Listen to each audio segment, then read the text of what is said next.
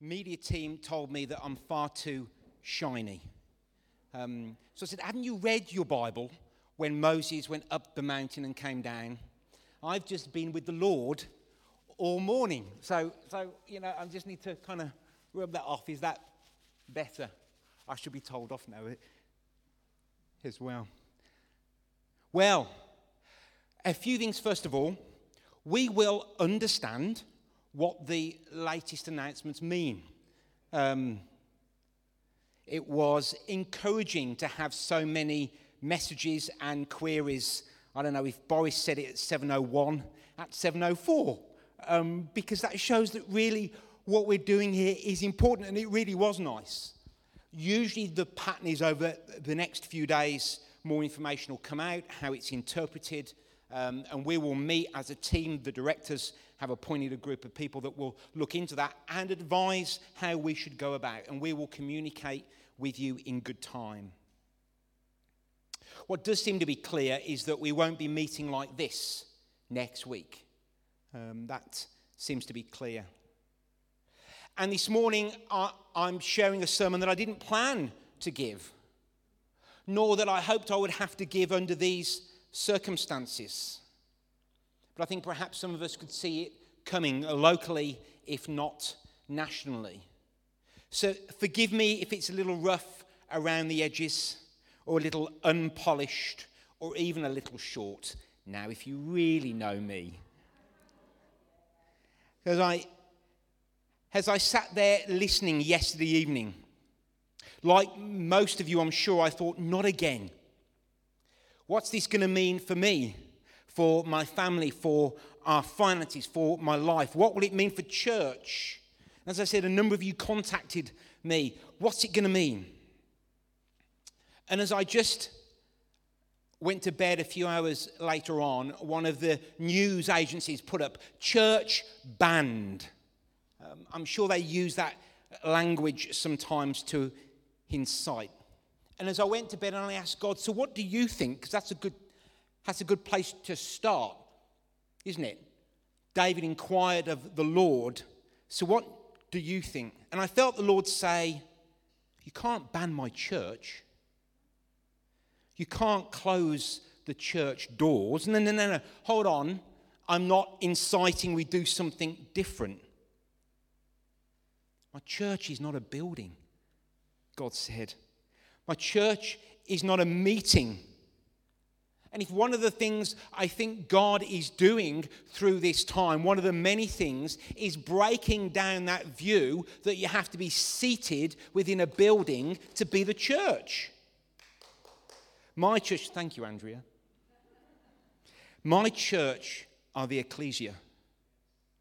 My church are the people of God. We are the church. And we need to think sometimes when we wonder what the church is doing because we are the church. And I went to bed with that ringing in my ears. As many of you know, I rise early. 5 a.m. is my usual time, although of late it's even been a little earlier. And as I sat there this morning and asked God, What do you want to say to your church this morning? So I want to speak today to God's church, to the people of God, to a community of believers and say, God's not dead, He is alive. God is not dead, He is alive. You can clap. God is not dead, He is alive. And I pushed it away.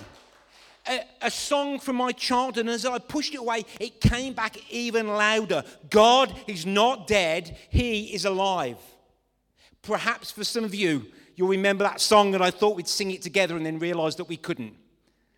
And am I actually going to try now? I'm not sure. But it's God's not dead. No, He is alive. God's not dead. No, He is alive. God's not dead. No, He is alive. I feel it in my hands. I feel it in my feet. I feel it all over me. And that's what God is saying this morning. And He took me back. My mum, who I know listens, somewhere there's an audio tape that we probably can't play of Kath Newnham singing that song with all her heart. That's my grandma who passed away many, many years ago. But instead of the statement, I feel it in my hands, or instead of that, it became a command. Feel it in your hands. Feel it in your feet. Feel it all over you. God is not dead. And God said to me, We have a choice this morning. This is low. needs to be up a bit more. We have a choice this morning, and need glasses.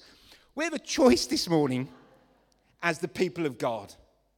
We have a choice despite concerns for health, despite concerns for jobs, for finance, for family, for mental health, despite all of that, which is very real, as the people who have the Holy Spirit, God Himself living within us, you have a choice. Yes, please. You have a choice this morning. Do you know that you have God, God's Spirit, high over there, living within you? Do you realize that? You can say amen, providing you don't raise your voice. We have the Spirit of God. Thank you ever so much. And we have a choice to sink down low, a choice to allow this to overwhelm us, a choice to withdraw, or you have a choice as the people of God to rise. Rise above all of that very real, very real stuff. It's like when we go on an aeroplane and it's always raining and, and, and grey in Britain.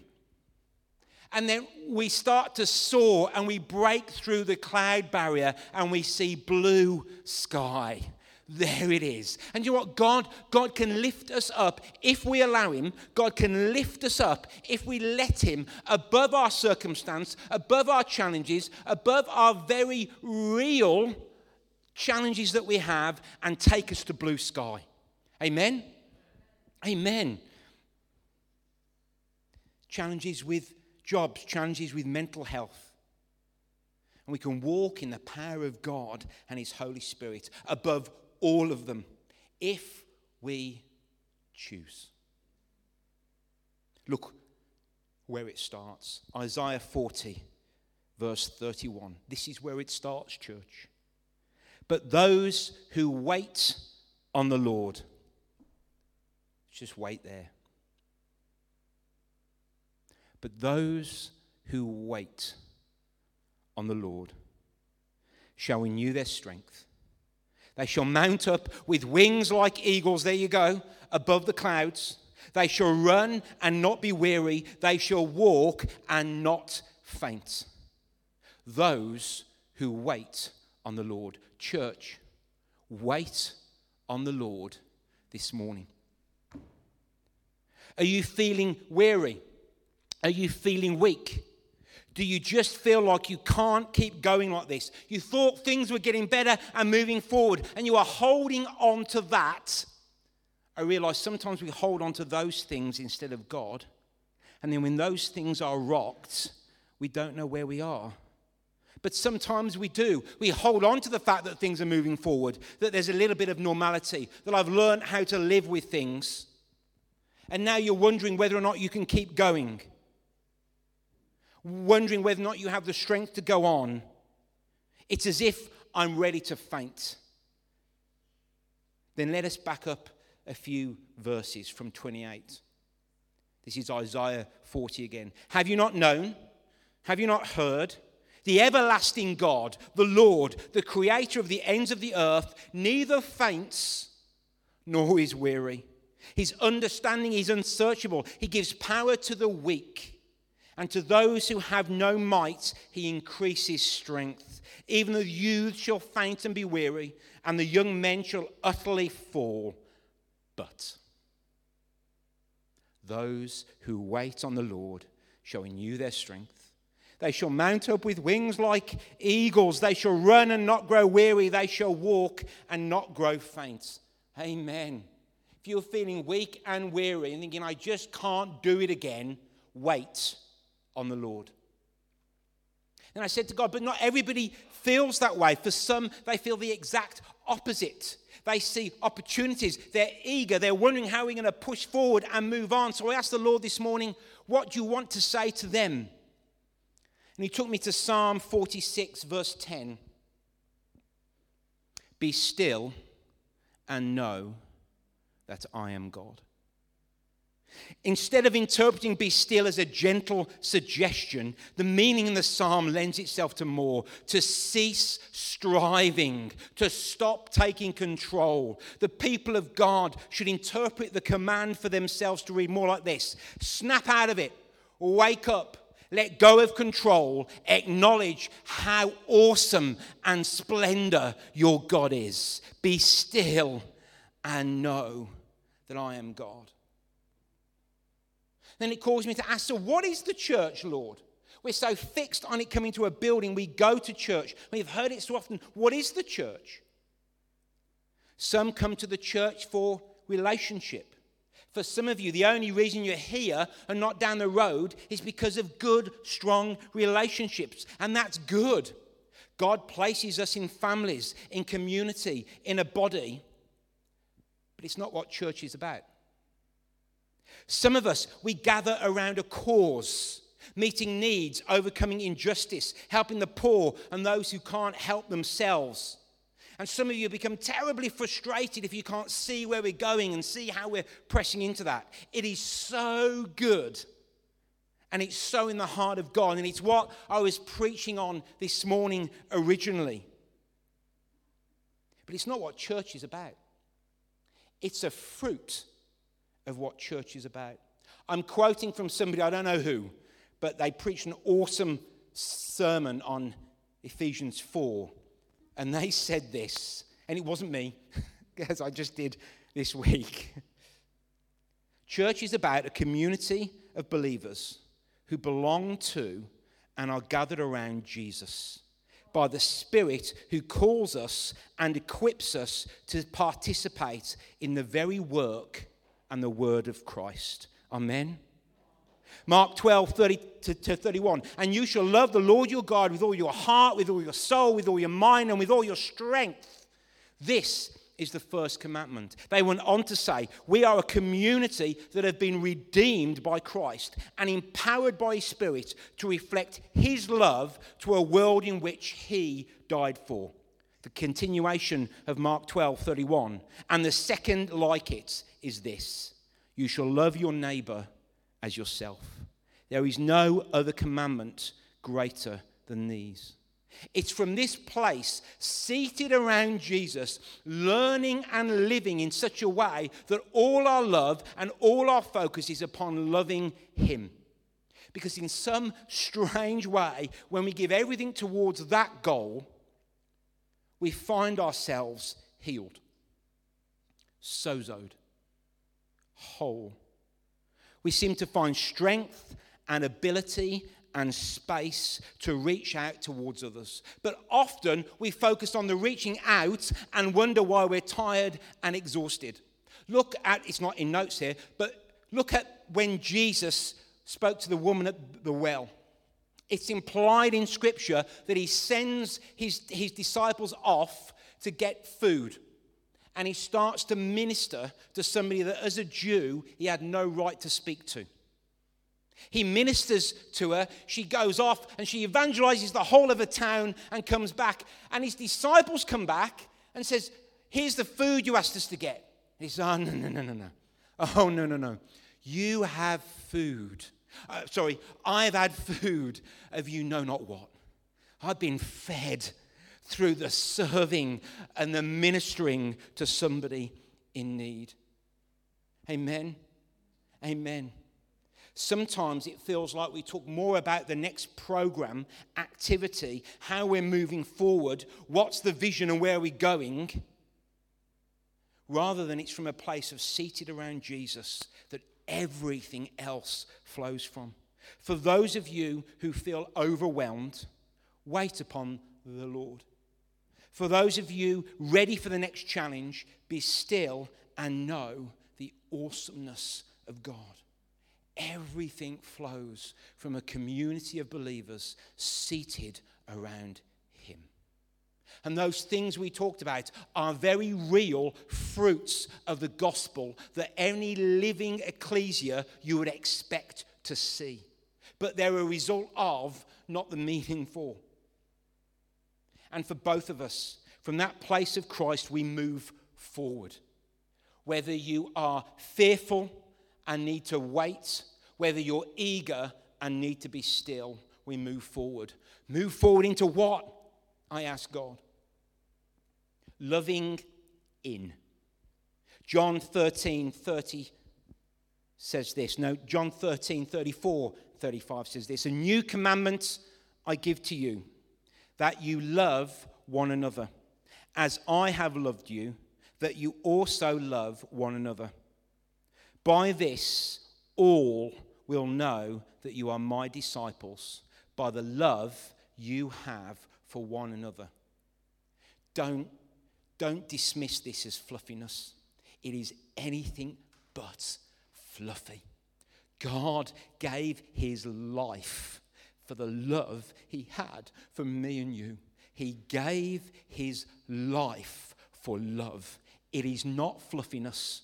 It is the most serious thing we can seek to strive for is to show God's love towards one uh, another. I wrote down, please don't get lost now. I want you to realize the significance God places on you loving one another. Because out of that love comes a willingness to be in unity. And if you're following the teaching we're doing on Ephesians, I got a bit excited. I was supposed to do the whole of chapter 4. And I said to Andrea, I can't do the whole of chapter 4 in half an hour. I just can't. It's too dense, it's too good. So I took less than half an hour to do the first 17. And if you've been following that, the teachings at all emphasize Paul's desire for the people of God to be in unity. And he says, You've already got that unity, but you need to actually work at keeping it and holding it because the significance of being in unity as God's people is huge. Look at the Tower of Babel. When God comes down somewhere in the Old Testament, he says, Oh my word, they're of one mind. Is there nothing they cannot do? Misplaced unity caused God to have to disrupt their language. Imagine right placed unity in Christ. The church of God becomes unstoppable. Amen? Okay, let me just catch up. Um, yes. Out of this place, out of a close knit tribe, people see our love and know about Christ. A close knit tribe that doesn't become a clique. Only God can do that. Only God can actually cause people to be so close, but also so open at the same time. It's why He needs to be at the center, at the source of everything we do. Hold on, which way am I going? This way. Let's have a look at this scripture. I have no idea why I've put this scripture on, but Galatians 6 9 to 11. Ah, yes. And let us not grow weary while doing good, for in due season we shall reap if we do not lose heart. Therefore, as we have opportunity, let us do good to all, especially those who are of the household of faith. Now, you, can twist that to be, some, to be something that excludes people. It does not. Do good to all. But if we can't get it right in here, if we can't be in such unity and such love with one another in here, if we can't reach out and help and support one another in here, then how are we going to do it to a world out there? It becomes shallow and it's the world's way of doing it. When we're rooted in God and living it out in here, it just naturally spills over. We don't even need to try.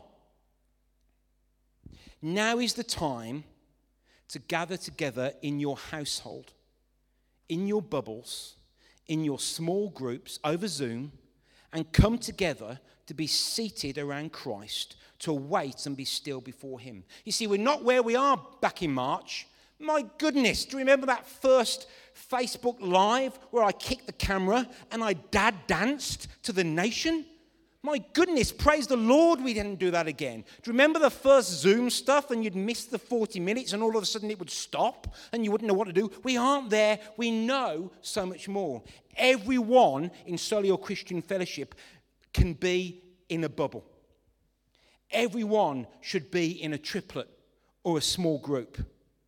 This is not time to be on your own. You and God are not enough. Where'd you get that from, Ben? Think of G- Genesis. It is not good for man to be alone. I mean, gosh, man, there's no sin in the world, okay? The fall hasn't happened, and God looks, this is good, this is good, this is good. And he looks down and he sees man, Adam, Adam, humanity, and says, man, uh, it's not good that way. I need to do something different. Some of you are not in a bubble. You need to allow God to place people on your heart, and you need to invite them into your home and welcome them to become your bubble, where two or more are gathered. For some of you who live on your own, you might be waiting to be invited into a family's bubble. I felt the Lord say, Seek the Lord, let Him put somebody on your heart and phone them up and say, Would you like to be in my bubble? Some of you are in a strong bubble already. Both of you are strong and grounded in the law, Lord. I want to encourage you to prayerfully consider whether or not you're strong enough to change that bu- bubble and to reach out to somebody more in need. So that those who are in the most need can be connected with someone else in some way. And this is where the rubber hits the road because we tend to choose to be around those who we get on with. And I'm sorry, you know, the, the, the, deep challenge with 200 people in the church is that you won't get on with somebody. Absolutely. And again, if you're following our teaching on Ephesians, it's not supposed to be that way in the kingdom of God. When you enter into being God's people, this whole idea of I don't get on. I mean, gosh, God brought the Gentiles and the Jews together and said, In me, work it out. Look what Luke 6 32 to 34 says. But if you love those who love you, what credit is that to you? For even sinners love those who love them. And if you do good to those who do good to you, what credit is that to you? For even sinners do the same. And if you lend to those from whom you hope to receive back, what credit is that to you? For even sinners lend to sinners to receive back. In the kingdom of God, we reach out to anybody and all. In fact, it's so easy to connect with people who remind me most of me. I really get on with you because you remind me of me. And maybe there's a challenge actually, who should we invite into our home? Who should I invite into my home?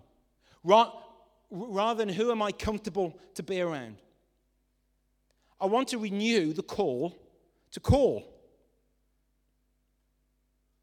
You see, and this is where it hits the road because many of you might say, that was great this morning, and go and do nothing about it.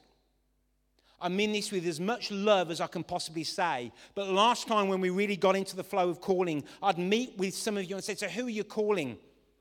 And you'd smile. And you know, in the early days, it was really easy to call, and I'd got into the pattern and the flow, and I'd be reaching out to lots. And then slowly, as I got busier, I'd call less, and I got out of the habit. You know what it is to receive a call? A call means you've had to find the time. A text means I can do it whenever I'm ready. 5 a.m. in the morning, I can send a text. You wouldn't appreciate me if I called you at 5 a.m. A call tells me I've made time.